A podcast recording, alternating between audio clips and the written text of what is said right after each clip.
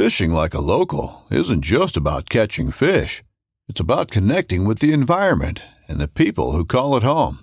It's about hearing the stories and traditions that have been passed down for generations and sharing unforgettable moments with the people you meet along the way. Fishing like a local is having an experience that stays with you forever. And with FishingBooker, you can experience it too, no matter where you are. Discover your next adventure on FishingBooker.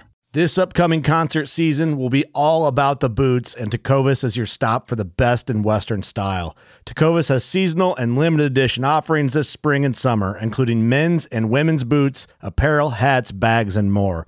All Tecovas boots are made by hand in a time honored tradition with timeless styles that are always on trend. And Tecovas has first wear comfort with little to no break in period. It's hard to find this level of comfort paired with this level of style.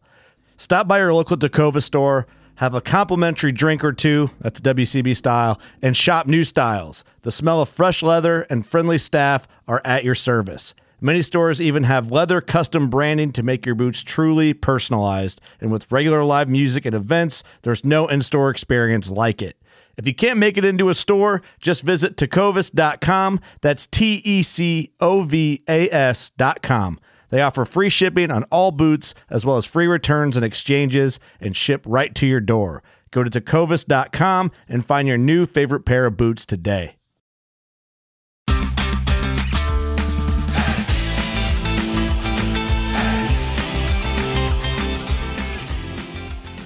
Hello and welcome to the Publicly Challenged Podcast. I'm your host, Luke Oswald, and I hope you join me on my quest for knowledge to become a better public land hunter, angler, and forager. Stick with this, and who knows, maybe we will learn something together.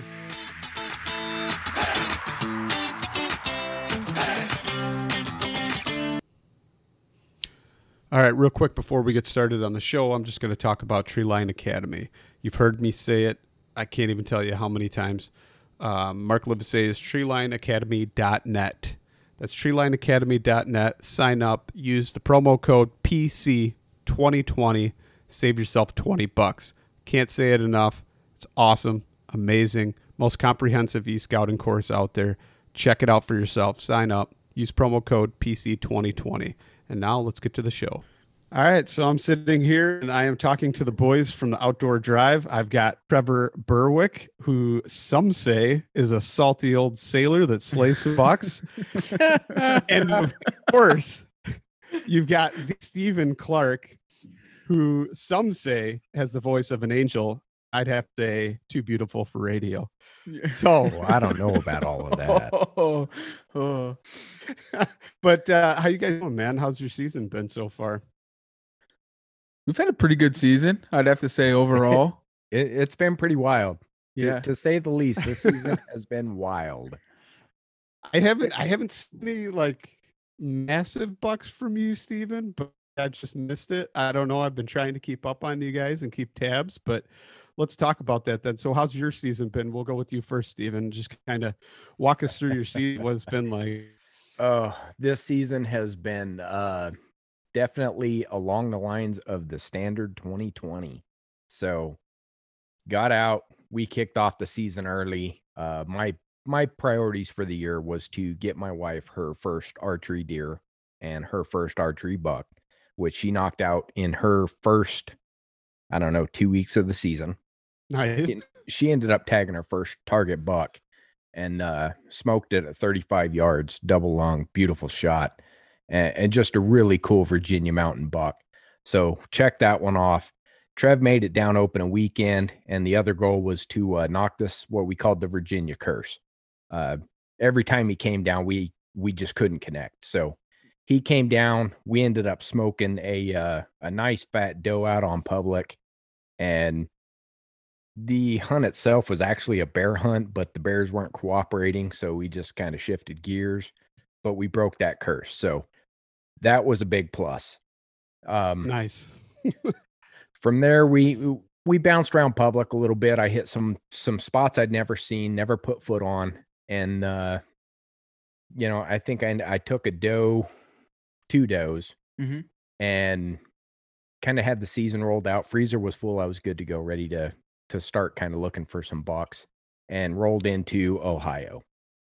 So I don't want to go too much into detail in Ohio, but uh, I, I will say I had the most absolute heartbreaking moment of my bow hunting career in Ohio.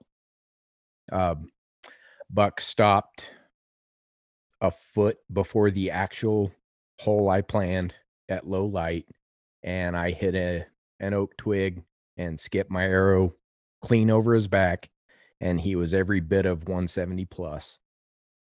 And I wanted to just tie the rope, you know, take my tether wrapped around my neck and jump out of the tree. but th- there was redemption in that trip. It came around and, and altogether, even though I missed that, and I ended up missing a you know 125 inch 10 point couple days later, he ducked my arrow at 17 inches. This deer was Houdini. It was beautiful. Uh, but, you know, it sucks missing a deer. But at the same time, it was a blast. That was the most epic hunt I have ever been on in the terms of whitetail. So Really? worth every minute Yeah. of it. I, I would do that in a heartbeat. I'd have to say that. I mean, Steven kind of he he put everybody else forth uh forward before himself as far as the season has been. You know, like as far as trying to get me on a bear and then get his wife Kim on a on a deer, like his that's where his focus was at. Um and then trying to catch up after that, you know. So There's nothing wrong with that. I get it. I get No. it, right? You know, sacrificing for for the greater good. But you know what? Good can't outgive good. So I mean, it's gonna come back around. It'll come back around. You'll get your I, figure right sure. now, you know, rifle season's ending in the area that I uh, bow hunt. I, I'm gonna go in there and I, I'm praying for some of that karma on the back end and get some of them late season bucks because there are some absolute mountain mutants up here. And if I just if I can do what I do and play the game right, uh, I've got three buck tags to fill. So you know, first one that comes by is getting thumped, and then the next two we, we're just going to go into that mutant mode. You know, I, I got to get that confidence builder and then we'll just roll into it. That's cool. No, I kind of screwed myself. I only get two buck tags here in Illinois. It was like the first one I took a buck and doe. Want to take her? She still had her yearlings with her, and I just didn't have the heart to do it. So then the first that walked by, I shoot them, and then afterwards I'm like, man, I can't believe I burned a buck tag. It's nice to have the freezer full, you know. Did and then uh, and then I took another. But it was like knowing that now I bucked out. Even my buddies asked me, they're like, "You you still gonna hunt?" And I'm like, "Yeah, of course I'm gonna hunt. I still got does to get, you know, Oh, and put them in the freezer too. So yeah, I'll still I'll still be hunting, but Yeah. it's not. I, I- I'm definitely not going to be hunting as hard. It'll be mostly like in season scout slash doe doe killing. But so let's kind of talk about your interesting little go around and uh, well, you know what? Before we get into Ohio, let's uh, let's go talk about your regular season, Trevor. All You right. there? yeah, yeah, yeah, I'm here, man. I was just I was uh, Already getting sucked into the yeah, story. I got a problem with that, man. I get so sucked in. Um, no, I mean my season kind of kicked off with a, with a bang. Um, I started off. I killed a doe the first week of season here in September. Uh, just kind of get one off off the off the back. Um, that was actually I hunted real hard and had a, a lot of, I guess, mishaps, and then kind Yeah, of you, you've had some really odd luck this year. It's kind of been strange. yeah and that seems to always happen so like once everything kind of like got going off the ground and then uh i ended up taking a, a decent doe and then you know always you know always in the back of the mind was i'm going to ohio so like my mind is like somewhere That's else where the money was set. Oh. The big buck hunt was Ohio. it was ohio so um in in connecticut we get four tags so with the archery so i took one when i had first gotten there when i first when i first started here for season and then later on in the season i had taken one when i had gotten back from ohio but i had chased a bunch of bucks had a ton on camera still do um just can't couldn't couldn't connect with them before i left but like i said man my mind was somewhere else it was not here it was definitely not here True story, man. uh, you know, and then being able to go down and hunt hunt in Virginia and try and kill a bear down there. And then, like Steven had said, we got on some some public land, and it was the last day of hunting. I, I got to put you on pause there real quick. On the last day here, we went out and chased whitetail. And on the camera where we had been hunting all weekend, the morning Trev left, I had a 350 pounder come right under the stand that we should have been hunting. Man, that and we sucks, chose to but- go hunt whitetail instead. Well, at least you still got one, right? So, I mean, you didn't go home um, empty handed. You broke what you might call the curse, right? Yeah. We had to. I mean, I had to. When when when they had we had gotten up on that public, uh, it was a big oak flat, and I we had split up a little bit, and the deer started coming in. I saw a ton of movement. I was like, "It is what it is, man. We got to break the curse." yeah, first thing big- moving goes down. That's it. so, um, big nanny doe came in, and I let it rip, and we were able to harvest that doe. That was awesome. So Nice, you knocked the let- curse off. It's loose, as you guys are Yeah. calling it, right? Oh yeah, we cut the Zeus loose. we love cutting the Zeus loose, man. No, that's cool. Looks like it leaves a pretty devastating exit wound. But so let's kind of talk before we jump into your Ohio.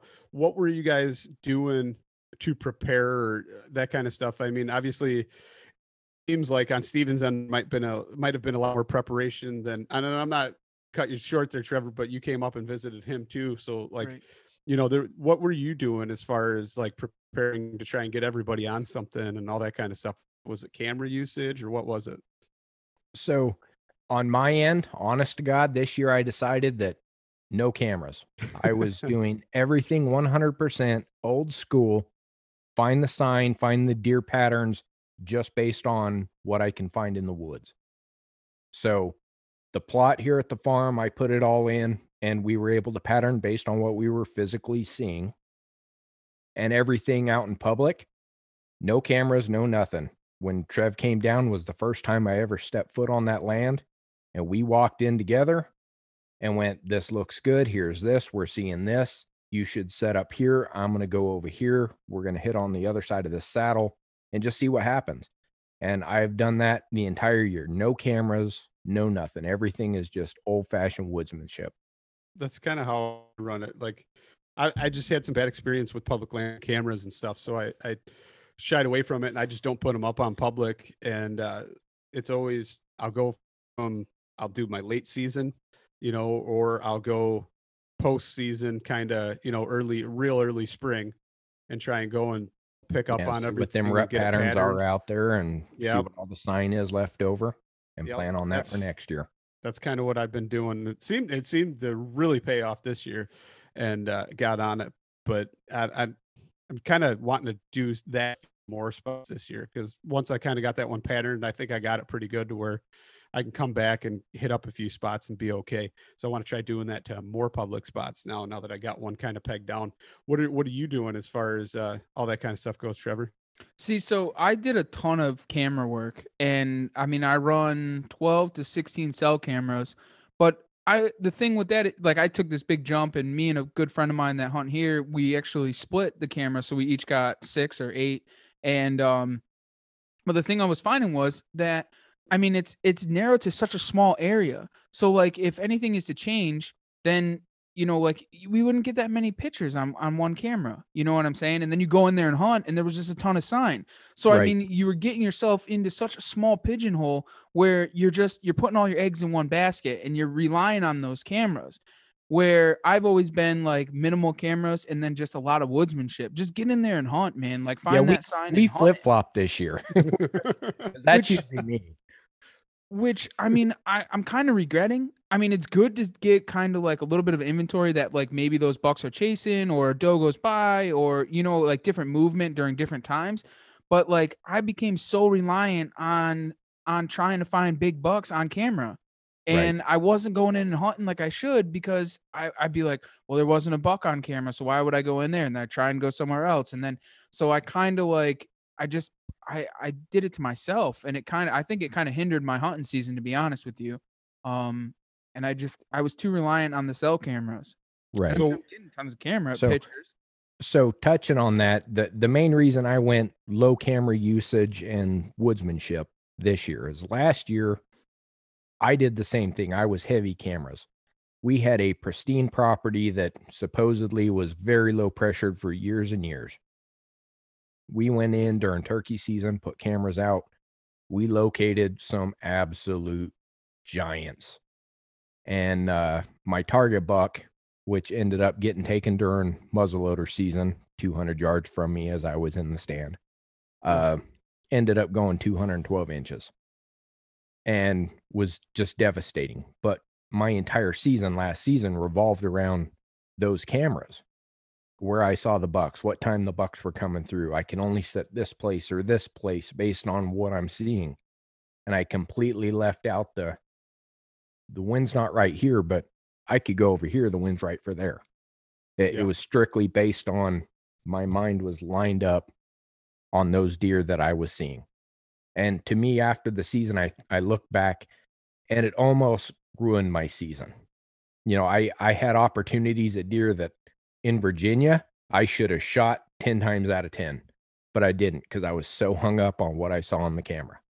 So this Yeah. year I said I'm just stepping back. And that's like like I was talking about a little bit earlier with Trevor before you jumped on is it was like the first day I was hunting on this spot that I knew I had to get to and the wind was perfect had no idea what was out there but I knew the sign was good from the previous year and all my scouting that I did and I'm and the deer was right in be, behind some brush and his head was down and I couldn't exactly see the antler size and it was a side profile Yep. and I'm like, "Nah, yeah, I could snake one through, but man, I don't know. And then so I was on him and he zigzagged away from me and he went about 60, 65 yards and then came back in front of me. And when I saw him, it was behind and he had a big old wide butt and his antlers stuck out. You know, I mean, he was wa- way beyond the ears and tall. And then he turns around. I, I did a grunt and he turns around and he just looks at me. Turned around, looks. He couldn't see me, but he was looking for that deer. But I zoomed in on him with the camera and I'm like, "You're an idiot, Luke."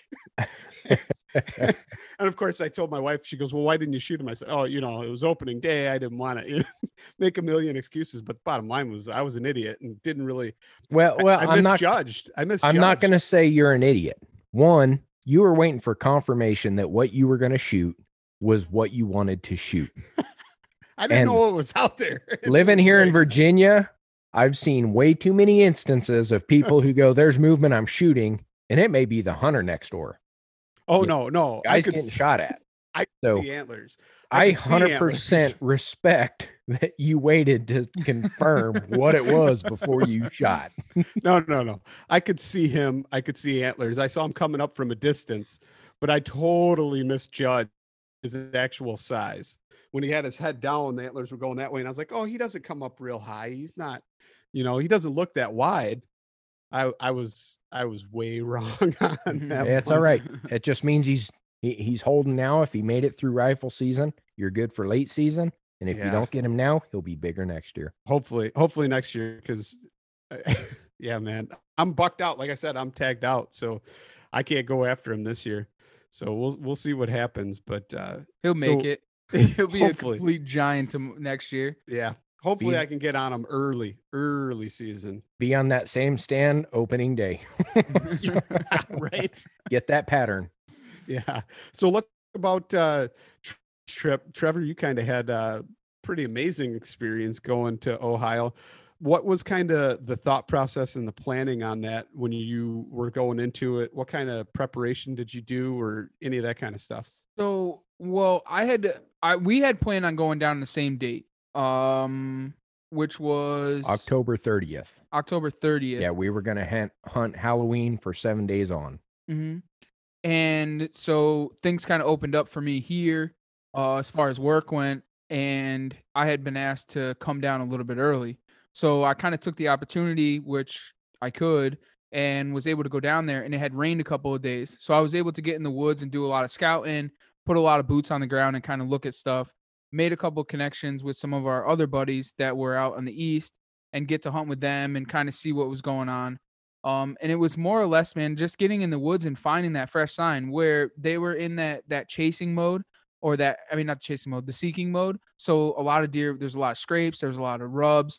I mean, we are just trying to find that fresh sign. So I had found some sign the first so the first like two days I didn't really even hunt. Like I I hunted a little bit, but more or less just moving around trying to find stuff and then would know when it was gonna rain. So I would really go into places and then it would rain and then be able to hunt them after. Um, the first sit that I did first, I, I was sitting in the morning and it was it was raining like drizzling, wet on the ground. And this is when I realized that I was in a big buck state. Um, so I set up on the bottom of this creek bed, and there was some bedding behind me, and the wind was absolutely perfect. So if a buck, I probably blew out what was ever, in that doe bedding behind me, but it didn't matter because if something was coming, they were going to come from the other side, and they were going to go and they were going to check. So that's exactly what happened, man. The wind had changed, and I'm sitting in my stand, and I was like, "All right, well, if it's gonna happen, it's probably gonna happen now." And sure than crap, here it comes. Come right down the trail. Got I just like I had been looking the other way in hopes that like that's where they were gonna come from, and I turn and I just see antlers just completely on one side, and I'm like, "Oh no, here it is." So the thing's like 20 yards. It's got its head down, just kind of going along.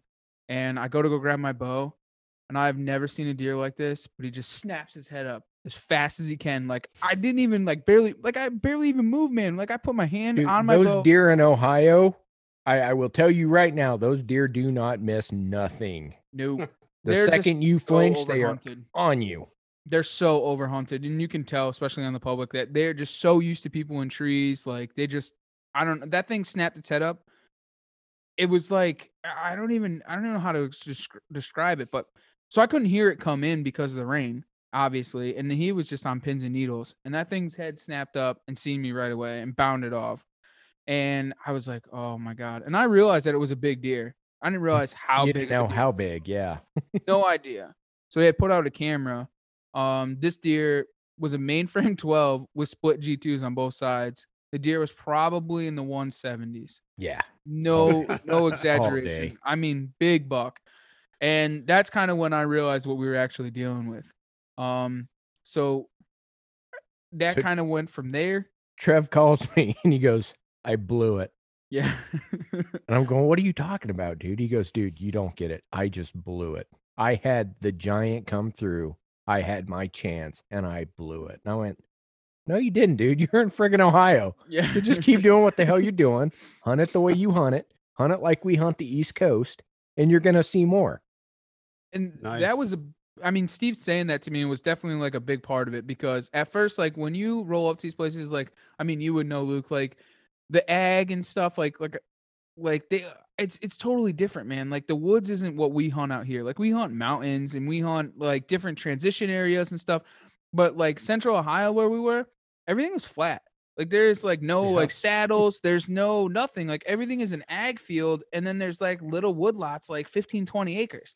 I'm like, I don't even know what to do, man. I hike 15, 20 acres just to get to something that's good here. Like, I have no idea, Yeah. man. Like, this is not my normal type of hunting. So at first I was a little bit distraught. Like I didn't really know what to do. But then once you get into some of these woodlots, man, and you realize what ones are the ones that you want to hunt and the ones that have the sign and just sit there, man, and hunt. And it was it was it got pretty crazy, man. Like I, we seen a lot of deer. and then I had gotten before Steven had come down, I got to meet up with my buddies, uh, Keith from Tattooed in the Wild, and go more to the eastern side, which is more like mountains, mountainous. So it was more like my kind of woods, where the bottoms were all ag fields, um, whether it was soybeans, whether it was corn, um, and then it was just mountain terrains where we were hunting in saddles and pinch points and a lot of really good stuff that I'm used to hunting. Um, and I saw a ton of deer there too. Um, I wasn't passing on anything. I'll put that straight. Anything that was over like 120 was getting it. It just everything like either would come in or I wouldn't be able to get a shot, wasn't in a good window, or walked away, or you know, it just happened one after another, one after another. And I'm like, I'm getting frustrated, man, because I'm like, this is not normal, you know, or I'd take a shot and it would get deflected. Cause I did I shot at a good deer and it got deflected. But there was a greater plan to that whole entire thing. I I'm, I will promise you that there was a greater plan to it. Oh yeah, we, and we discussed that that whole time because every day we'd come back, we'd be smacking our heads like, "Dude, I can't believe this crap is going. What's going on? This Mhm. is insane." You know, we're getting these opportunities, but we can't connect. We're like beating our heads against the wall. And Trev said it best. He's like, "Look, dude, everything that's going on, every miss we've had, it's because that's not the one we're supposed to have. It, it's whatever's meant to be is going to come out, and that's going to be the one." And, and and Trev just take it from there. I mean, so I mean, so Steven got down. We came and and he came down and hunted with us. He started hunting with us, and I had found a little bit of sign where I knew that there was some good deer in. Um, but we had waited for the wind to be right. I had hunted it one night, just kind of doing like a scout hunt, and I saw a ton of does. And I knew like that if there was one hot doe in there, that it was going to get crazy. and it was, and I was going to the east to hunt uh, some of the old sign that I had was hunting for a couple of days. So I was going to do an all day sit there. And I had told Steven, because he had said actually where I had seen the first buck the first time. That was the first all day or the sit when he had gotten down. Um, so he had sat there, and I was like, "Well, if you want to go to somewhere else, I said this is a pretty easy spot to get into. I can show you on a map, and you'll be able to get in there and hunt." And he did, and that's when That was wild. it got crazy because there was a hot doe in there, and the amount of bucks that were in there was stupid. So Trev, he, he kind of shows me the spot on the map. and He goes, Park here. Here's your entrance. You know, wind was pretty good for the situation. He goes, But I was here. You need to go this way further. So I went in in the dark, pitch dark. You know, it was three days before full moon and got in there and, and just kind of glanced up and saw a tree. And there were two cat eyes 20 feet up in the tree. I went, Well, someone's hunted here before and they Mhm. marked this tree, so it must be pretty good. And it's right in the area he's talking about. So I went ahead and hopped up in this tree. And I'm sitting there waiting on the sun to come up, you know, just starting to see light, being able to see what's going on around. And I, I remember sitting there going, you know what? Just take a minute and just enjoy this. And I just kind of sit back in the saddle and, and I said, you know, Lord, if there's something in here I'm supposed to shoot, just just send it my way. And I opened my eyes and I looked to my right, and 60 yards to my right is the widest deer I have ever seen in my life. This thing had to be 24 inches wide and just absolutely ginormous. And I'm just in the, the tree, just like frozen. Because where he was, his head was facing me. He should have had me dead to rights, but he couldn't see me. So I kind of curled behind the tree. And of course, this was the day I left my camera. It fell out of the truck onto the driveway where we were staying. So I couldn't get the video of it. And I'm just watching this thing going, okay, well, if this thing comes, you know, 20 yards to the left, it's over. It's a 40 yard shot. It's done. Well, he sits behind this log for about 20 minutes, just teasing me. And he turns around and walks backwards and walks into this thicket. And I go, he's going back there in bed because there was a little ridge. I said, he's got to be bedding right there. And sure as shit, sat there all day long saw plenty of young bucks, a lot of good does, a lot of chasing, good sign. And at this point, you know, after you've sat there for 12 hours, you're kind of going, all right, all right, come on. Last light. Give me that that last light luck. Yeah. And I see this doe popping out. I was like, okay, well, she's walking right to me. So me, I I'm not one of those ones that freak out about, you know, pissing out of the tree stand. So I I literally I piss right out of the tree stand. And she walks straight to the base of my tree, sniffs where it all landed, and keeps walking. And I'm going, don't breathe. This she's got you if you do.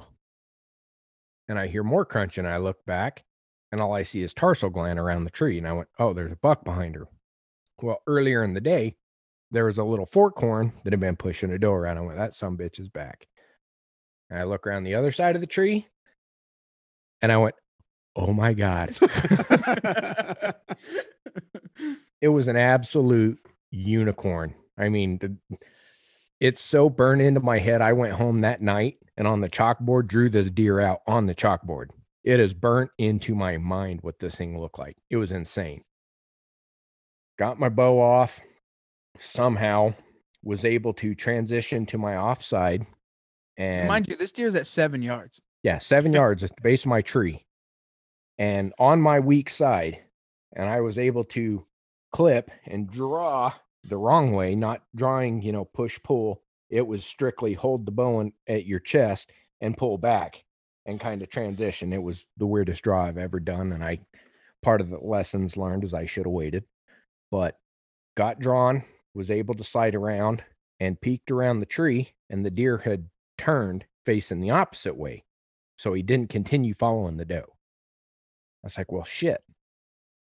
And I'm sitting there at full draw, and he's facing the wrong way, and he's got shit in front of him. And he turns and makes a big circle and goes away from me and circles back to the doe. Well, the lane he got on rolled right into a lane that I had marked earlier, 30 yards, and there was about a four foot window that was completely wide open. And I went, Oh, you're walking right into it. You're done. You are dead. And he walks in and he stops right in that window. And I put that pin on and I click the trigger. And in my mind, fireworks are going off. I'm seeing this thing on a pedestal, you know, turn sideways, you know, call the boys. We're going to party tonight. And as that arrow gets to him, I watch that Lumenok go dink right off the top of a tree limb right in front of him and skips right over his back. And I about fell out of the tree. now this is Halloween, mind you. So Yeah, this this is is technically the first day of hunting for us. Technically, right? Yeah. This is the first day of hunting that we have planned. Is this day? So this is how this starts. Starts out good, right? I mean, No, starts because out good, ends I- bad. I, I shoot the guys a message and I just I tell them, look, I just missed a giant. And when I say giant, this deer was 170 plus, and I n- no shit am not joking you. It could have been bigger, but on the safe side, I say 170. Man, So that's that's that's kind of what happened there. So that's last uh, year. Yeah. I kicked one up and I- I didn't have anywhere to set up. And dummy me, I thought, oh man, I pushed it, just back out. I don't have anywhere to set up on them anyway. And I didn't. And I never got back to hunt it. And then two weeks or a week later it was shotgun season, 220 inch whitetail. So, Yep. Oh yeah. wow. Dude, Yeah, he so- stumbled on it. A- at that So- point you know we didn't have very good weather the next ga- day it was what 60 mile an hour winds 40 to 60 gusts that was about here So- too. I remember. yeah. so we decided that you know we're just going to take the day do some scouting and hanging out and went and looked at some pieces uh sign wasn't great tried to get in a few trees and it just wasn't working uh so we bailed out and we were just going to kind of go cruise and look and uh full draw assassins hit us up so we decided to run up or further east get with them just go glass some fields hang out bullshit did that and the next morning me and trev decided to hit that same spot and just divide and wind- conquer the yeah, the wind had changed, and we are just like, dude, next time the wind is good in there, we're both gonna get in there. We're gonna set up separately, and we're just gonna divide and conquer. And I'm glad that we did because oh it was great it was insane.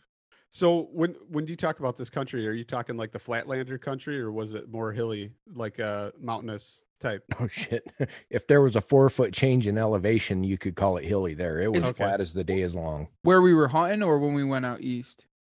Where you were hunting? Oh yeah, it was just flat. Like it, Okay, there was nothing there. yeah yeah, because that's like one of the spots. Like I love hunting, like river bottoms and sloughs and stuff like Right. that, and getting in swampy stuff where there is actual elevation change.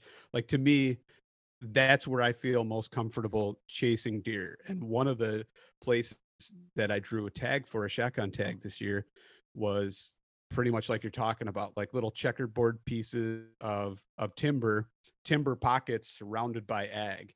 And so as I was doing my e scouting, I started marking all these different pins on the map, and I'm like, okay, I'm going to get in here. I'm going to check this out. This is all the way on the backside of this property. Nobody's going to be there. It doesn't look like there's much access. Well, I was wrong about the access, and so I get back in there and I start scouting it, and I'm bow hunting it just to kind of scout through, and um, everywhere that I put a pin on the map, there was a tree stand, and then I'm like, man, okay. And then on the way in, one of my back spots marked out, I counted like 23 tree stands that people had up. And I'm going, this is insane. And everybody was set up on the fence rows and fields. Yep. Like, like we were talking about, like just all over. And I'm going, these people can literally sit in their tree stand and wave across the field at the four other stands that are there if somebody's sitting there. It's just, it was insanity to me. So I'm like, okay, how do how do I approach this? So then I just started looking like for any little thing I could cut a track or something and get on. And and I found a couple little cut-ins that like they were walking through just little tiny windows in the brush and there was tracks in there and I went in like 20 yards deep. There's a scrape right there. I was like, "Oh, okay." So I set up on that and I'm like, "Man, this would be super hard to get into though during during like a morning sit." And I'm thinking, well, maybe I could do it, maybe not. So I marked a pin anyway, and I sat there that evening and had a couple does come past me checking that scrape. But I think the Bucks were kind of waiting. I don't know if maybe they caught wind of me or something. The way it, my access wasn't that great, but I had a hard time trying to like figure out what to do on that property other than just like cut a track from the field. I mean, is that something you guys kind of did when you were doing that too, or what? Um, yeah, I guess so. The spot that we ended up we ended up harvesting in, that's kind of what we did. Like we just kind of went down this one tote road. Um, the guy, uh, Eric Smith Bones that we were hunting with, he's like, I want to check out this one area.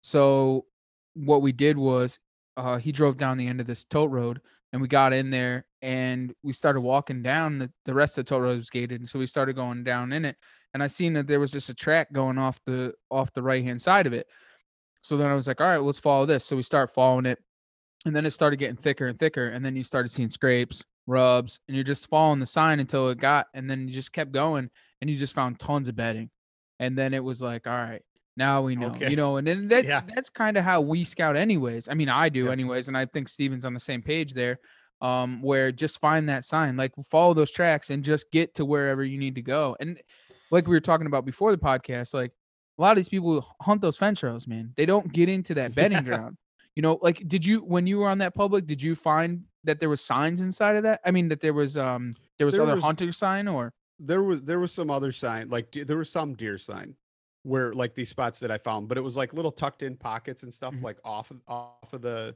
off of the main ag, and it was like right in the corners of the timber pockets, stuff like that, where there was like good transition, but people were set up right on top of it. I mean, it it was kind of crazy, and then the whole field edge. I've never seen so many tree stands on a field edge in my entire life, and it was just.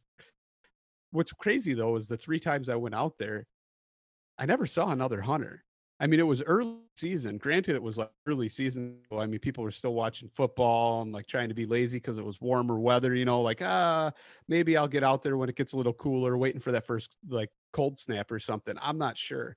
But it, it was kind of strange to me that I, I saw all those tree stands, but yet I'd always walk past them and never see another hunter. Mhm. But um, I, I so and I mean, I was only going to hunt it a couple times just to kind of scout so I could do my shotgun tag, but I lost motivation after uh after I tagged out on the bucks. Yeah. So it was like, Yep. it's kind of funny is like everything that you hear about is sluiceways river bottoms uh creek beds so on and so forth. So like every time i go to a creek bed to check one when you see it on a map there's like five stands on it. And you're like all right well this sucks. Because like that's what everybody hears about right is is these creek beds or these sluiceways and you go in there and there's just stands everywhere and i'm like all right listen. And that's when Steven had said to me because I, I was getting to i was getting a little perturbed you know? I'm he, like this he was sucks. deer pressed. It sucked, man. I'm like, this is this is gonna be horrible. You know what I'm saying? And then Steve was like, dude, just hunt it like you hunt it, man. Just hunt like you know how to hunt. And that's what I did, and we both did. And the amount of deer that we seen was stupid. I mean, I, I'm not awesome. gonna kid you. Like it, it was stupid. I mean, when I had hunted, uh, so on Halloween, I had shot and missed a deer, uh, also, and dude, it was it was insane. I'm in the middle of the woods. You know, I'm like, I'm in the middle of the woods. We're hunting all these ag. These deer are just funneling right down this this this big point that comes on into a saddle, and these deer are just funneling right into it. And I'm I can't believe I missed one. I was stupid, but I'm glad I did actually because then Yeah, it, it paid off. it Best did. mess of your life. Ugh. so how many tags did you guys have then for for Ohio? Just one just buck one. tag? Yeah, it's a one buck state, so one buck a piece. I could have Okay. got a doe tag, but let's be honest, Yeah, it's not It's a good idea. Halloween. for it. I'm not looking Not- for those. Not not a good idea. So so kind of walk me through then uh the scenario of when you got actually got your really really nice buck. So Um, so we had divide and conquered. So Steve was like, you know, here, break off here, you go up 40, 50 yards. Um, there'll be a tree with two, with two, uh, there's two Yep. cat eyes on it. So I start walking, dude, and I see the two cat eyes. I'm like, all right, this is the one that he's talking about. So I get up in this tree and I'm sitting there all day long. right? And then so I got the bedding to my left. He's hunting the bedding on the right. He shoot me messages. He's like, dude, the wind's wrong. I'm in the wrong spot. This isn't right. And I went, trust me, dude. I sat there and watched all the deer transition right between those beds. I didn't realize he had gone another 60 yards past where I told him. Thank God he Oh, did. So he overshot the. But but the thing is, so you have to remember is Steve has one one thing in his mind where the deer he's seen one bedding ground where all Yeah. the deer had come gone in and out of, and that's a he whole was different one. he was right there. I was watching and I had seen the two or three nights before a whole different bedding ground where I had been watching. So that's why I'm saying that the wind is wrong. Like I'm quartered, it's quartered right into it. And I'm like, dude, this isn't good. I know it's gonna be bad. And then about 8:30, I'm in the tree and I'm watching this bedding ground, and there's this giant eight pointer. Bro, he's wide as they could be, probably 140s, chocolate horned, giant. And I'm like, oh, this is the one starts coming up. He goes across over this log. Now, rem- remember this there's a log and he goes to step over it. So I range it. It was 22 yards. He got right there and that wind had shifted and I didn't realize it. So as soon as he hit that log, he bolted. I'm like, come on. You got to be like, that's the, that was him. That was the deer, man. That's the deer. This oh, I could have been on this tree. At this point, we're shooting messages back and forth. Dude, I just had a giant and he bailed. I, Yeah. yeah. So, so then like I- I'm like now I'm getting upset. I'm like this sucks, man. Like nothing's going right. Like why isn't it? So I'm sitting there and obviously I'm beating myself up. So then about an hour and a half goes by. Another shooter buck, nice 10 pointer, high, tight, real nice buck, probably 130s, comes in to my right behind me again. And it's coming up now, but it's gonna come on my right side in between the bedding ground and the oak flat. So I'm like, all right, here it comes. So I get all ready and I see him and I turn and it's on my weak side, but that's not a big deal. And he starts coming up and then he just like turns out of nowhere and starts walking away. And I'm like, you got to be kidding me. This is just absolutely stupid. So, so I'm- now I'm getting like upset, you know? And I think I had seen one or two other bucks, same Yeah. thing, just like too far away or couldn't get a shot, so on and so forth. Um, and then it's like an hour before last light. And you mind me, dude, I'm beating myself up because I'm like, that's like four or five shooter bucks that I've seen. Not couldn't get a shot too far away. Wouldn't. Gr- oh, I grunted at one deer. This is when I knew where I was. I grunted at this deer, and the thing hightailed, took his leg, its, its tail right between his legs, and ran away as fast as he possibly could. And I was like, "What am I doing wrong? Like, what? Everything is going wrong here. Like, I just don't understand it." But this is how why I understood this after. So there was a little tiny six pointer. Okay, so before you get to the Okay. six pointer, Trev shoots me a message, and we're coming in again to this last light, and he goes, "Big buck headed your way," Oh yeah, that's right. I forgot about that. and I was like, "Okay." So I got the camera on, and I've got the bow in my hand, and I'm panning, like looking, like where, and I'm looking and I'm looking, and this ten point pops out, and he's like a one twenties. I was like, "Okay, yeah, that's a shooter all day long." I film him for a little bit. He makes. That's not what I saw. That's not what I saw. I didn't know this at the time. So the buck he saw bumped this buck towards me, and I'm watching this buck. This other buck is off further to my left, and I never got him on film because he was well out of range, but he was just there watching this buck. And I watched this thing and watched this thing, and I went, okay, I'm gonna go ahead and take him. And I shoot, and that's the one that ducks my arrow. And I shoot Trev a message, and I'm like, that son of a bitch just ducked my arrow. What the hell?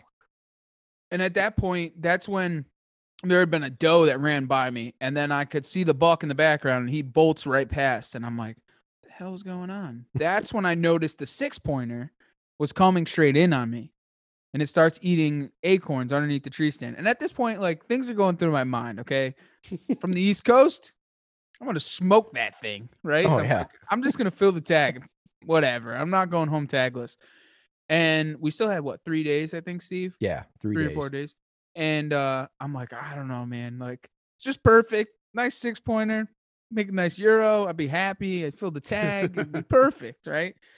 So he's eating acorns. Then this deer starts crawling out of its own skin. I've never seen a deer do this, like shaking, like he was just like always on edge, like just looking all around. He was like a schizophrenic. And I was like, something's not right. And about that time is when the, the woods had erupted And I when I mean erupted, I mean erupted. Like trees were falling. You thought there was like a tornado coming. So I look over my left hand side and I just see this giant buck, dude. And he's just like ripping up trees and it's just trees going left and right and things are just like blowing up everywhere. And I'm like, the hell is going on? So this deer kind of like freaks out and runs off. So I had at that point I turned the camera onto this deer and I start filming him. And I'm not even thinking about shooting this deer. I'm just like, this is the most incredible thing, man. It's like making scrapes and rubs and just just just Yeah. Because where it's at, there's no way Trev could get a shot at it. It No, it's like have s- been physically impossible. No, it's like 75 yards away, but it's in the thickest of the thick. And this and there's just like barberry bushes just blowing up and so I'm just filming it the whole time. And I'm just like, this is the coolest thing I ever seen. Like, this is awesome. but in my mind, I'm like, everything's gone wrong. So like, why I'll never shoot that deer. It's not gonna happen. So I'm just filming it. And uh it just happened to like work out perfectly where I was filming that six pointer and then turned and started filming him. And so this deer starts coming out of the thick, but he's coming out on like a 45 degree angle. And I'm like, all right, if he comes out, he's in that when he comes out, he's gonna be in that window. It's gonna be like 35 yards and it's open. Um, I'll probably take a crack at him. So at that point, I grab my bow as he starts coming out. And then at that moment, he just stops. And I'm like, the hell? He turns completely 90 degrees and starts walking straight towards me. And I see that it's a big deer. But I'm like, I, I don't really know. I mean, I know it's a shooter, but I don't know like how big this deer is. So he comes, and that log that I said that that deer had crossed before, that's exactly the trail that he was on. And I knew when he hit that trail, he was 22 yards. I didn't even have to range it. I would just in my head, I'm just like, that's 22 yards. So he just comes, comes, and he's looking at the other buck, and he had grunted at him a couple times. And the coolest part of that whole entire experience was he had like bushes and shit all over him. Like he was just like covered in like Just shit hanging bushes. off. It was the coolest thing in the world, man. Like the whole entire It's like a running elk coming at you. Oh, yeah. dude, he had half a bush like just over his it was just so cool, That's man. cool. So um he comes in and I stopped him at 22 yards and I let it rip and I smoked this deer. Like I know in my mind that I absolutely 12 ring this deer. I was right behind the shoulder. I smoked him. He went to go take off and he was like his front legs were like leaving him. I thought he was going to go down in sight. I had heard him crash where I thought I had heard him crash. Um within like 50 yards, 60 yards. And so then I that's when I had called Steve and I was like, dude, I just shot one and I just I lost it. I absolutely lost it. He's like, dude, calm down. I can't understand you. I'm like, I shot him. I shot him. He's like, you shot what? I said, like a 150, 160. I smoked him. And uh he's like, all right, I'll come down to you, this, that, and the other thing. So about this time, I'm like, I'm freaking out, man. Like I called uh I called a couple other buddies, uh, one of my mentors back home. I call him, I'm talking to him, I'm FaceTiming with him. But I think I'm having a heart attack because I can't feel my hands, my legs, my face is completely numb because my adrenaline and me freaking out like just had everything pumping. Like my hands were completely numb. Like I couldn't feel my and and I'm thinking to myself, I'm like, I got to get out of this tree, but I don't think it's a good idea. Maybe I'll just leave all my stuff here, but then I'd have to come back up. I'm like, I was just a mess, complete mess. So Steven gets there and he's like, Trev, this isn't the tree that I told you to go up. I'm like, there's two cat eyes. Like, this has got to be the tree, right? And he's like, he's like, no, this is not the tree. So I get down, get all my stuff together. Mind you, I forgot You got your stuff together, huh? I forgot half of it in the woods. Even when he went back in hunting, he grabbed the rest of it. But I forgot my platform. Uh, I was a mess. it was great. Oh, it was. it was great. so then I get down and we go over to where the contact point is, and there was nothing. There was absolutely nothing. There was no blood. There was no hair. There was nothing. And on film, like I'm freaking out. I'm like, dude, that's not the right cluster tree. What?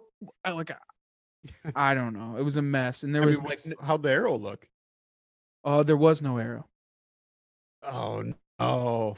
So this is where- this is where things kind of started to get crazy. So in and in the film, I knew where he had gone through. He had gone over a tree and back like up this one path, and I I was like, okay, so let's let's just move forward. So I start moving forward, and then that's where we found half the arrow. So I was like, okay, there's some blood on it. I got half the arrow, so I got good penetration, but there was just like trickle, trickle, We were kind of like just crawling through, and then we had gotten. And now, mind you, like it's like rabbit pasture. Like you, you, it's barely impassable. It, it's straight briar. Like we're on our hands and knees crawling through rabbit holes. Yeah. yeah. The And there- worst. there was one stick tree that was in the middle and was covered with blood and and I didn't even see it. Steven actually went right by it. I didn't. I, I You had can't the tunnel vision, blood. I was like, I was like, this tree is covered, dude. You're good. Keep going. You'll find Yeah. more. So then it had opened up and it had wide and then that was kind of like where we didn't know if it went left or right. And then I just kind of started second guessing myself. And Steven had already said he's like, man, maybe we should back out. You know, like you're let's go review the footage and let's see exactly what's up. So at that point, like my heart dropped. Like I I was in a whole different world. Like And I, I'm going, calm down. dude." scared. I was like, just relax. I said, I guarantee you that deer is within 40 yards of where we're standing. But if it's still alive, I don't want to bump it and chase No. it for three quarters of a mile. So let's get out. especially if it was one lung. Like we, there was air in the blood and stuff, so we knew we had had definitely hit vitals, but we wanted to make sure that we were definitely in the vitals, in the vitals. You know, it wasn't like quartering or anything like this. So that's when we had headed back to the truck. We had met up with Eric. Eric was there, and he had picked up a couple of guys too. One of the, a couple of local kids uh, that haunt the the private next door. Um, so we got back, and he's like, the kid Cody was like, "What deer is it? What?" de-" I was like, "Listen, bro." Said we don't need to talk about that right now. I got one thing on my mind. I said I'm a little psycho. It's not a good time right now. So I go and I whip out the computer and I start reviewing the footage, and my computer dies. Oh, But in that moment, Cody had seen what deer it was, and he's like, "That's split G2. That's a split G2 deer." So he starts showing me pictures of it, and he sends me a picture of the uh, trail cam picture. That's when everything started to really sink in. Like I was like, "Oh no, I just shot a giant." It- I- what would be back home would be like that's that's a once in a lifetime deer. So I'm I start freaking out. So we get back home, back to camp, uh, load it up, look at it, and we see that we punch it right in the center of the shoulder, right, perfect, like in the V. Like that thing is Yeah. done. So then we can actually drive forward. But we didn't know, you know what I'm saying? Like we weren't going to risk it on a deer that big. Right. Yeah. Well, that's like uh, on even on that smaller buck I shot. I shot it and I didn't. I was so focused because I screwed up a shot earlier in the season, and uh, so I was so focused on my shot sequence that I didn't notice him, and he turned and quartered just a little bit. So like he he turned just a hair away from me, and so when I shot, I one lung livered him that deer took off and there was hardly any blood or uh, you know I so I backed out right away and I gave it a couple hours and as soon as I went back in it was funny I was actually lining up podcast contacting to a guy with a tracking dog. So I was like and he goes hey man if you need anything I was like no nah, I don't think so you know I saw my arrow it looked pretty good blah blah blah. He goes oh that's fine just g- give me a call if you need me you know if it doesn't look quite like you thought. So I get out there and I start looking and a lot of leaves had fallen and stuff since then and I was like man where did all that maybe there wasn't as much blood as I thought. and I start looking and I did like a big 20 yard kind of circle where I knew he he went and took off and I'm like, dude, this isn't good. I don't want to push him, you know, out and I called the guy and he's like, yeah, you know, give me a couple hours, I'll come out, blah blah blah. He ends up coming out. It's in at this point and I'm like, oh, I'm never gonna find this deer now. And he goes, no, don't worry about it. Dogs don't use the rain. I'm like, okay. I mean, he goes, dogs don't use the blood trail. And I'm like, what? He's like, no, no, they track it by the hoof. I'm like, okay, all right, whatever, you know. And I'm still freaking out. I'm like, you just don't want to lose any deer. And then so going through all this, and I'm playing it in my head, and I'm like, man, it seemed like it was a good shot though. Why don't I have any blood? And the guy goes, and within like 10 minutes, he was on my deer. And it, at that point, it had been like six hours later, and one lung liver, deer was still alive. He was hurt bad. He didn't get up. The dog was like 10 feet away from the deer, staring at it in the face, and the deer still didn't do anything. And I'm like, holy crap. So I ran back, went went all the way to the truck, grabbed my bow, and put another one in him. But it was like I could not believe the fact that that deer at that point had been like seven hours Oh, and yeah. one lung liver, still alive. Yep. Still alive. I mean, if I would have backed out and went in the morning, I would have found him and he would have been dead. But I mean, what how how far could I have pushed him just by doing that? So I can't imagine like you're in a different state. You know, like this this is like home turf where I was at. You're in a different Yeah. state, whole different Well, ball we're game. we're sitting there talking to the local Cody, and and I asked him just out of curiosity. I said, "How are the uh, predators around here? You guys got coyote problems?" He goes, "They're horrible." yeah. Said, there are dogs everywhere, and I went, "Trev, we got to get back in there, dude. We Mhm. can't leave this thing overnight. You won't have a deer left." And and I mean, so uh, at that point, I mean, Steven's like, dude, the thing's dead. It's not going far. It's dead. It's dead. It's dead. It's dead. And I was like, all right, that's fine. And I called a couple other buddies, and I'm like, what do you think? You know, and they're like, ah, I made that shot. That thing's dead. And I was like, all right, but at this point, I mean, if anybody knows me, I'm very high test man. I'm I I'm I freak out. And I mean, it was so bad that when I left, when I left to go review the footage, okay, my I wasn't going to card say is- it. that's all right. I don't care. So the, the, my my memory card is in my laptop, and I take my laptop, I pack it up, I put it in the car, and we drive. Well, my camera was on top of the car, so I drove, and my camera fell off the top of the car and was in the Oh. parking spot where I was at. When I came back, I almost ran it over. Okay, that's just like my mind. Like I'm, I don't know, like ADHD, bro. Like I see a banana and I just got to go walk to it. Like I'm just, I'm a mess.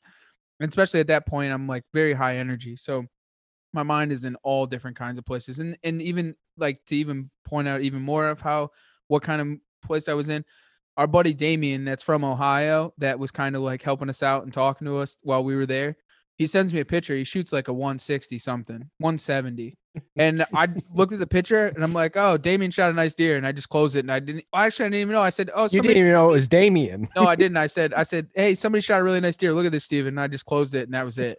And then after we had gotten my deer, I'm like, yo, Damien shot a giant. Like, look at this thing. Like, that's yeah. what kind of mode I'm in. Yeah. So we get back in there and um there was a couple of us. Cody had gone in there with uh, his two buddies, and then me, Eric, and Steven. So we just kind of like took it slow and just kind of moved it forward.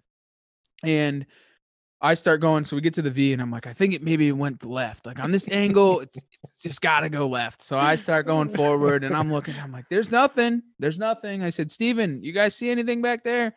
He's like, nah, there's not much. So I just keep going along. He's like, hey, you got that spotlight? He said, come over here. I need you to shine up here. I think I found some blood. So I go back and I shine, dude. It's a white ass right in the middle of the trail. Oh. he cut off to the seen it. left, and we're sitting there, me and Cody, and we're we look over, and I, I was like, "There he is, there he is, he's right there." So watch this, and we just kind of sit there like, "No, man, we're not, we're, we don't see nothing. There, there's nothing over here, dude." Not a And good time to like, mess with me. starting to panic. like, hey Trev, dude, bring that spotlight. Just shine it down this lane real quick. I want to look at something. And he shines it over. I went, Trev, there's your deer. And he just looks at me and gives me this go to hell look. I so mad. like, we're laughing, we're dying, just rolling. I was like, dude, let's go get it. And we start That's walking cool. up. And I, I remember him walking, and it kills me because we lost the footage. We had a memory card go bad.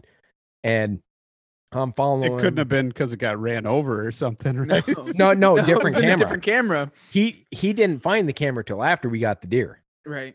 So I had my camera and my card went bad.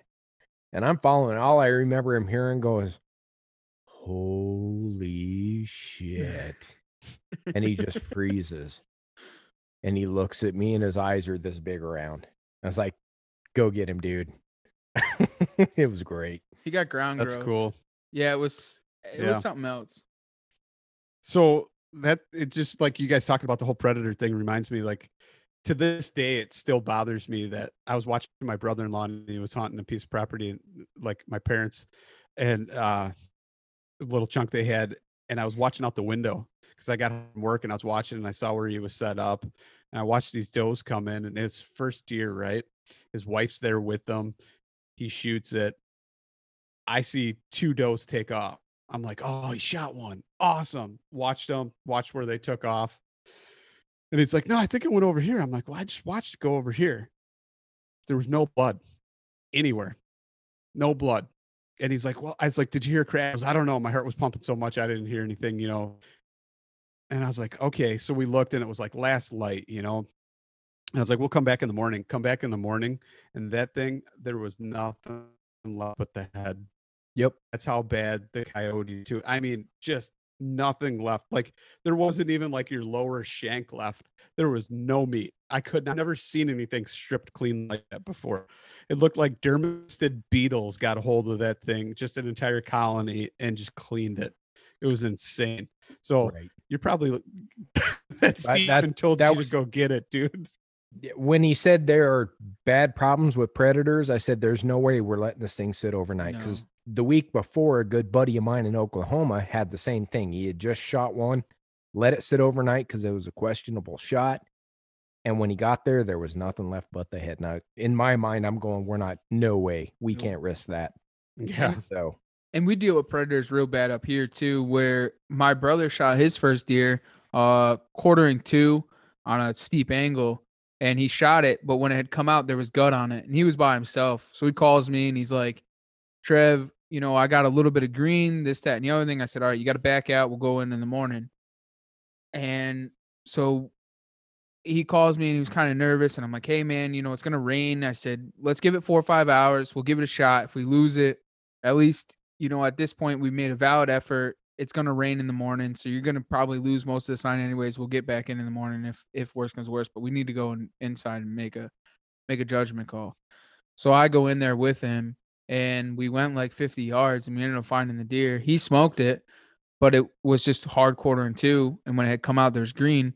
But in four hours time it was the same thing like your brother-in-law's where it was just a head and they literally stripped it from a little bit of four front hours? in four hours from the front front shoulders and its head from everything back was completely stripped and there was nothing left to it and that was his first deer ever and it was just like one of those Yeah. things that, and that that burns in my mind like if i was to lose a trophy like that i'd lose my i would i wouldn't know what to do man Yeah. I think it actually kind of hurt him a little bit on the whole hunting thing. I don't even know if he to this day, I don't know if he deer hunts on a regular That's basis or anything anymore. And it probably my fault. But I mean, I, I just there was no button. I'm like, oh man, I saw him take off that way, so that's where okay. And then we kind of went back the other way, and by that time it was it was just so dark. We were like, you know what, just go in the morning. First thing morning, we went out first light and found it in about five ten minutes. It was it was gone. But yeah, dude. Even though like my buck that I shot, it, if I wouldn't have watched him go down right where he went down, and then it was like dark and daytime, I might have questioned myself because they just completely covered in blood. There was about five drops, and he walked off like a drunken sailor and just toppled over. But it was like where I initially hit him in the first couple steps wasn't any blood until he until he hit the ground. It was kind of crazy. And I mean, it was it was like right in the V pocket there on the shoulder too, and double lung, and he was done. But same thing. I mean, it's just sometimes it's weird how get that blood like that. Is it a was it a higher shot No, no. I mean, it was it was yeah it, it wasn't it was real low on the heart or nothing. It was Mhm. right in that pocket, you know. wow It so I was. it got to was- ask, what broadhead were you shooting? oh jesus Oh boy, not cut a Zeus loose, but I am shooting the um day six of those, and I gotta say, I have his shoulder blades, and it just punches right through them. Actually, I've used the same broadhead on two deer, three shoulder blades total on two deer, right through the scapula, and all I do is resharpen it, touch it up to a paper wheel with some polishing uh, compound on it, and I think, Nah. And as long as you didn't shoot a rage, I'm I'm okay with it. That, that and love me, hate me. Your listeners may hate me, but rages fail. Period. Steve, I I shoot adult arrows, so yeah yes, I feel you. I'm on the same page. we actually i broke out of the whole adult arrow thing like what? What? no No chasing reason the speed why. again? No, not chasing the speed. So, all right. So it's kind of crazy. And so I used to, I, I used to shoot adult arrows. I used to shoot buck 608s. Um, and I loved them. I mean, they did everything that, that it needed them to do. I mean, I don't know if you ever shot a turkey with something like that, but they literally leave their feet. it's the craziest thing ever. But Awesome. yeah, when you hit a turkey, I have it on film. They literally leave their feet. Like it's just the, the power and the kinetic energy that connects with them is insane. But um the way that the the Zeus is designed, um, it's made for more speed. So you get the that what the heavy what the adult arrows would do as far as penetration, but it's they get it in speed. So like when you shoot, Mine, Hmm? mine aren't extreme front of center. Nothing. I mean, they're only like they're only like 14, maybe 14 and a half, somewhere in there. Like not Yeah. crazy. Mhm. You know, That's about but like they're mine. heavy. Yeah, I'm Like I'm 608 550 grams though. Oh, I I'm shooting 550s at 14% FOC, and uh, yeah. all So we're close. build. I mean, yeah. Uh, but the way those Zeus's are, like Trev's deer in Ohio is the absolute perfect example, where he hit that thing dead centered the shoulder.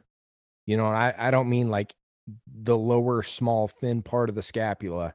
He hit it centered in that ridge. If you've ever skinned out a shoulder on the front of a deer, there's that ridge that comes up yep. and he went through the ridge, through the cavity, both lungs, nicked the heart, Mhm. cut the artery, got through the other side, snapped a rib. yeah, I went through a rib. Yeah. The only thing holding that arrow from getting that full penetration was the broadhead was touching the skin. That, That is that's all it true. was. Yeah. We It almost went through- literally, Really? yeah, we literally lanced the skin and pulled the broadhead out. Very interesting. Mhm. So mechanicals thing- are tougher than I thought then, huh? Yeah, it's not well, even a mechanical. It's a hybrid. That's the cool thing is Okay. that it doesn't All right. open; it It's fixed. closes. So when it connects Okay. with bone at 48 pounds of pressure, it goes down to one eighth of an inch, so that the surface area is less, so it can re- not restore, but not use as much energy to get through bone. And then when it goes through, then it goes back up to the two and a half inches cutting diameter. Interesting. Yeah, it's interesting. different. You know what I'm saying? I mean, we've had Yeah. very good luck with it. I've shot a ton of different broadheads. I just one that works well. And, and and the thing is that when something bad happens, like in that scenario where a hit bone, it's there for it. But on a normal hit, it acts like a normal broadhead. You know? So I mean, there's Yeah. So on Nice. on my adult arrows, we'll say. So Yes. Trev shoots the traditional Zeus, which is the collapsible blades. I shoot the Aries, which is a fixed blade, single bevel, uh, adult arrow type blade that's made for heavier arrows. Yeah. And they also have the heavy metal, which really amps it up. So you're getting into the 200 grain heads at that Yeah. point. 175 And they're- too. They're disgusting. I'm, that's all I can say is you That's take crazy. this to a taxidermist and they almost hate you after shooting one with it. My taxidermist gets mad. He goes, ah, you and them damn Zeus broadheads. He said, stop shooting those things. I'm sick and tired of stitching up the holes. That's what he tells me all the time. Yeah, it just splatters it. Crazy. It's insane. No, that's pretty cool. So I just real quick was wondering about uh about your equipment. You guys are both saddle hunting now. Yep. Yep. Did you were you doing tree stands last year a little bit, or did you, were was it all saddle? No, all saddle. Been Oh, in saddle guys- for two years straight now. it's my third. How what have you did like change things that made it really work for you versus uh versus just kind of you know using it the way it came or whatever.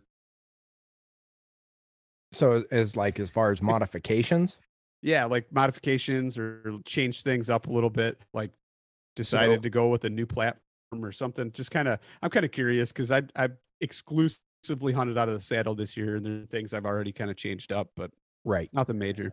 So, uh, like in my situation, uh, I'm a budget hunter. Like I do as much do it yourself as possible. Last year, I hunted a homemade saddle the entire season, and worked out great. Was cool. Uh, built my own platform out of a old, old, old aluminum uh, hang on.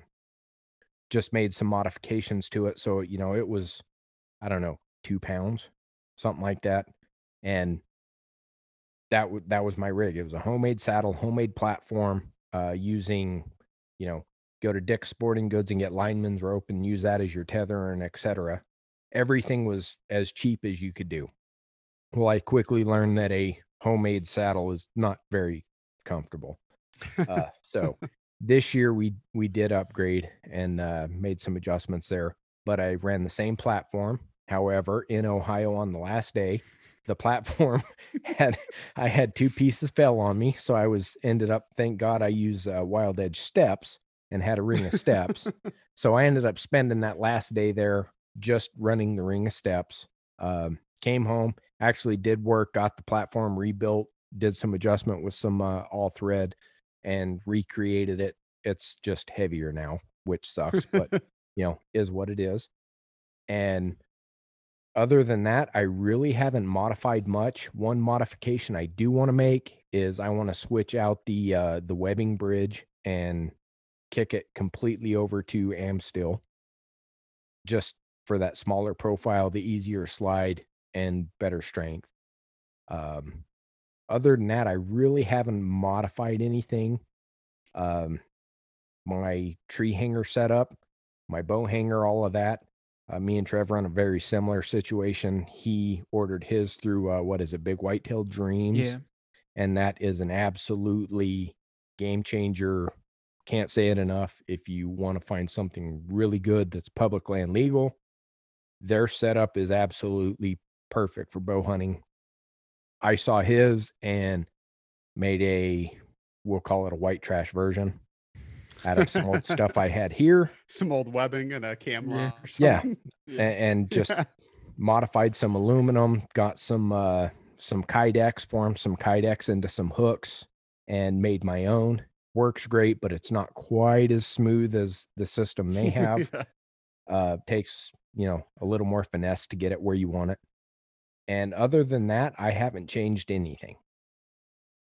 See, I run I run pretty much basic stuff. I mean, like I, I haven't really changed much. I mean, other than my sticks, uh, I'm running the Shikar 17s, and with those I have a daisy chain that I had made and um a 22 inch loop aider uh, off the bottom of them.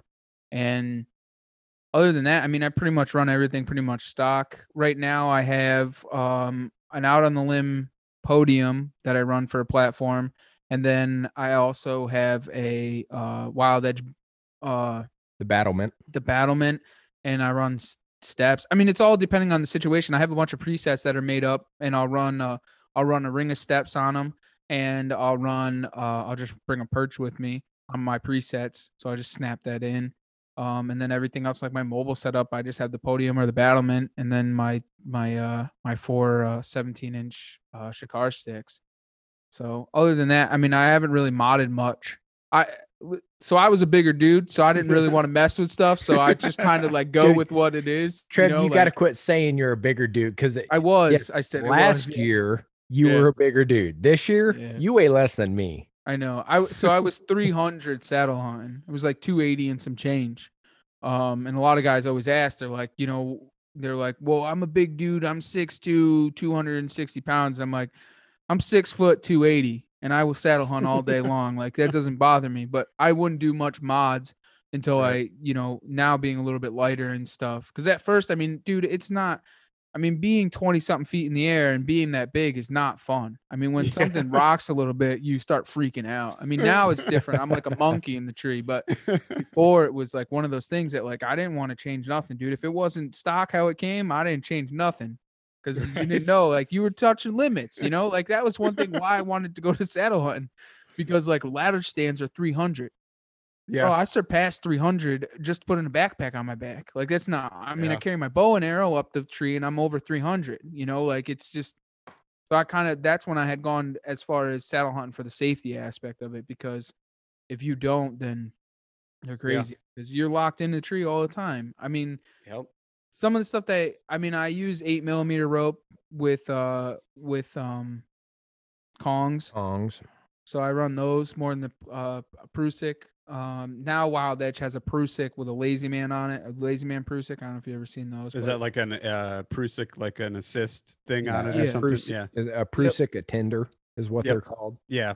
That's uh, one of those from Austin over at Genesis 3D. Mhm. That's pretty cool. And we I have use that a- a little bit. I'd only use it on my uh on my lineman belt though, so it's easier. On the other one, I find it's easy enough to just grab it, you know, Yeah. on my actual yeah, anchor. tether. Yeah, Yeah, and anyone who's out there that's curious about how to do a do it yourself, uh, on our Instagram page, I do have a walkthrough video of how to make a Prusik attender. So pretty cool. what do you are you whittling it out of wood or what? What are you making it out of? no, no, it's out of 550 parachute cord. And oh, uh, you can. Okay, I never even thought about doing Yep. it that way. Like And, this you one's know, for- actual, like a hard 3D printed, like a figure eight that goes in that you can pull on your. Now on your this, thing. this one's a do-it-yourself, twenty cent, and it where I've ran it all year long. I've had a lot of other guys run it long, and I'm actually very surprised at the longevity of it. I thought it'd burn out, and it's done incredibly well. So, uh, again, I'm a okay. Here's this. How do I do it myself cheap? and did it.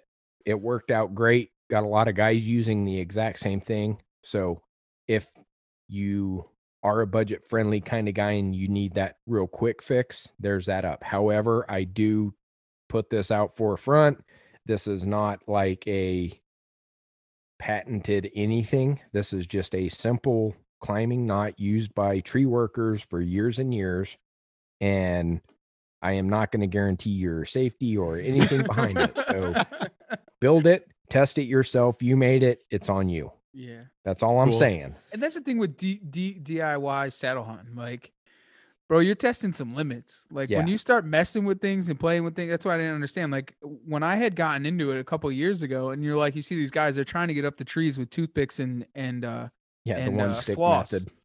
come on, man, let's be real here. Well, You it's know- like I got a buddy that uses an ascender, and I'm like, Oh hell no. I, So I I tried it last year just curious and I was like, no freaking way. I'm like, so you go out there, you gotta find a tree, throw a bag through it, pull your cord through it, tie it to another rope, pull that, that rope through.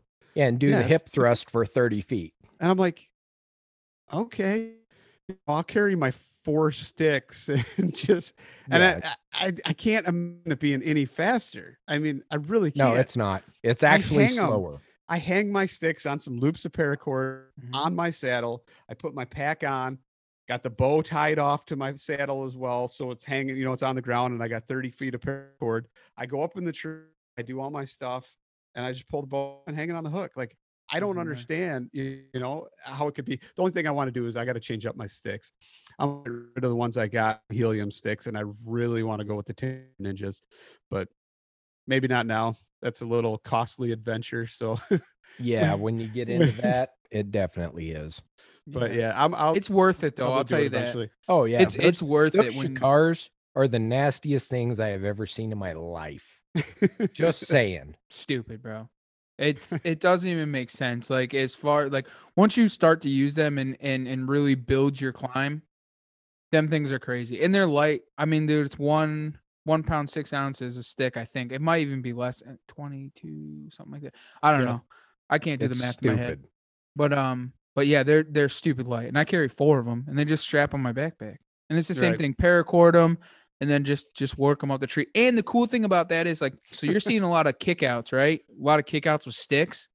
with the with the Hawks. Yeah, actually, it if you, I, at first I saw a lot. I actually figured out how a lineman belt actually works, sliding on the tree and how it catches you. Oh yeah. because it kicked out, and it was like. Luckily, I only had one more stick down, but yeah, the stick kicked out, and I learned that you actually got to put more attention on that daisy because I use the daisy chain webbing as well. So you really got to kind of figure, okay, where am I going to go with that versus uh, get just playing around and kind of, oh yeah, here it fits, put it on, pull it down. No, you gotta you No, got to think gotta about get that tension. on there. It's gotta Yeah. it's gotta bite. If Yeah. it don't bite, it can kick out. And that's the thing. So when you're looking at sticks, things that have big teeth on them that really bite, like those Shikar sticks, when they're tightened on and you go and you take them off, you literally can't get them off the tree. I could probably step on them and they're still built into the tree. That's as much as that bite is. But with the daisy chains, have you ever seen where they take the loop and they go through the daisy chain and then they go back through the daisy chain and they use it as a torque to tighten it to the tree so that it doesn't pop off? And then they use the ropesman. I'll have to send you the link of it. Okay. Um, and then you could share it or whatever. But it's Yeah. actually pretty cool. Um, aerial, uh, aerial assault is that I think is his name. But he goes through and then he goes through the loop and then he uses it as leverage to tighten the the, the stick to the tree. And then he does a um, uh, a, a rope mod on the on the actual um button, and it Hmm. yeah, it's insane because it, with cool. those kickouts because the sticks are just crazy with kickouts. So he's seen a lot of injuries that way. So Nice. So speaking that you guys are talking about all these cool things that people w- might want to look up or something, where can they find you guys before we go? Just kind of talk and uh, tell them where they can find you guys and where's your podcast and all that stuff. Definitely. So, uh, the video aspect, we have the Outdoor Drive YouTube channel, which the Ohio hunt and all the film from there is up on there, as well as the uh, doe hunts. We're fixing to upload another hunt coming up on there, and we'll have some more coming up through the winter. So, uh, check that out. Give us a like and subscribe there. We would appreciate that. As far as the podcast goes, you can follow, find us on all major platforms as well as on YouTube. And on YouTube, there are video casts so you can see the guests. And uh, it's all under the Outdoor Drive. So we have you can also go to our website, theoutdoordrivepodcast.com. So you can find everything and links to everything there. And Facebook, Instagram, all that good stuff too. Yep. The outdoor The drive. outdoor drive. That's it, All right. man. Guys, I appreciate you coming on and talking to me and sharing your season and the knowledge that you gained and all that kind of stuff. And good. I appreciate it. Hey, thanks for having us, bro. We really appreciate you, you know, taking the time and having us. I know it was kind of hard to get us uh, crazy guys on. I mean, it's never easy. Hunting season's wild, man. Yeah. I understand. Crazy. Totally. well, it's good talking to you, man. I appreciate it. Like I said, and uh, thank you so much. Have a good night. No worries. Appreciate it, brother.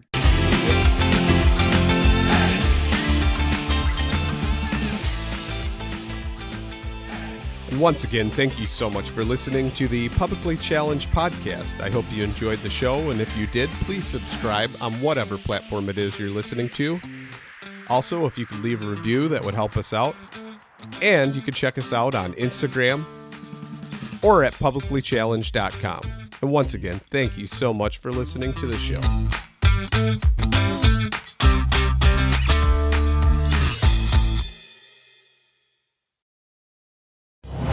Brave anglers search for the one they call king, but who will take his throne? Tune in to Waypoint TV's Battle for Silver, Saturday, May 18th from 12 to 6 p.m. Eastern, presented by Abyss Battery. Waypoint TV. A life that has the stories to back it, a life to be proud of. It's a Winchester life. Yeah, baby. Six eight Western. Oh, mule deer, baby, right there. Tune in every Tuesday at 7 p.m. Eastern on Waypoint TV.